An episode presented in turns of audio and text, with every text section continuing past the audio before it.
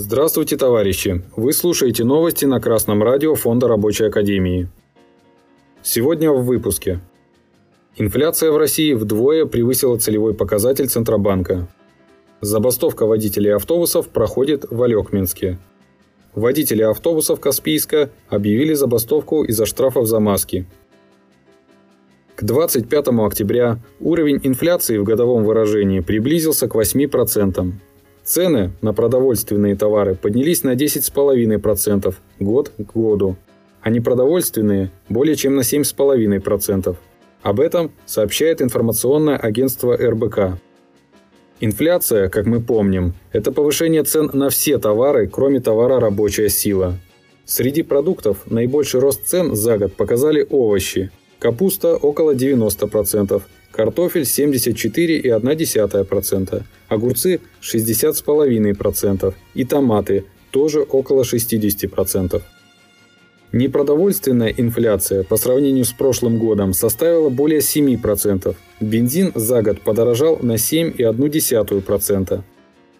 Внимательный слушатель заметит, что наибольший рост цен показали товары первой необходимости – Несмотря на резкое повышение инфляции, 22 октября Центробанк увеличил процентную ставку по кредитам до 7,5%, что немедленно повысило инфляционные ожидания.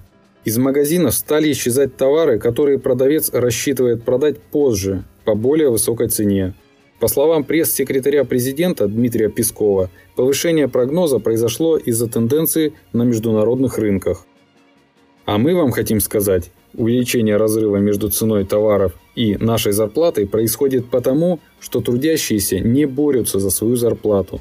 Любое повышение зарплаты и уровня жизни всегда является плодом коллективной борьбы организованных работников. Иначе просто не бывает.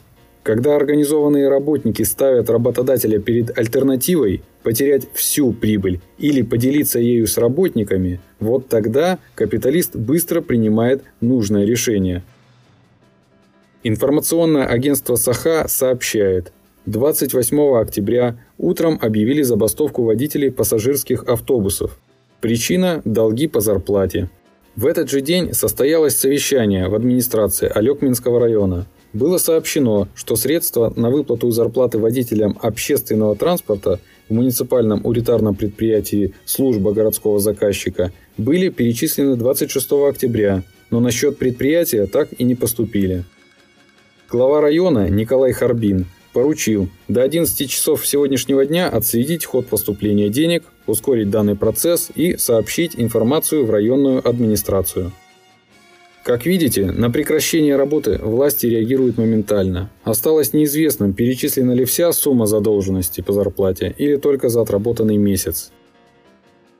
Ставропольское информационное агентство stav.kr.ru сообщает – 22 октября водители автобусов Каспийска, Дагестан, объявили забастовку из-за штрафов за маски, которые им собираются выписывать за пассажиров.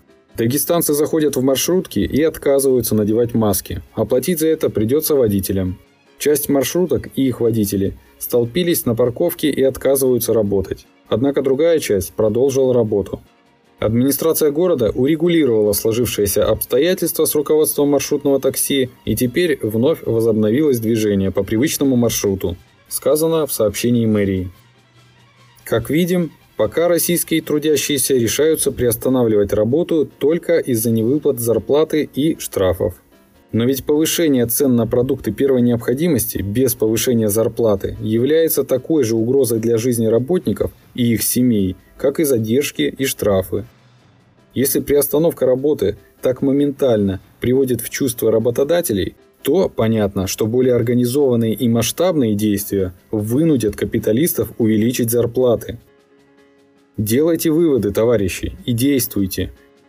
Если буржуй повышает цены на товары, которые покупаете вы, повышайте цену на тот товар, который покупают они, на свою рабочую силу.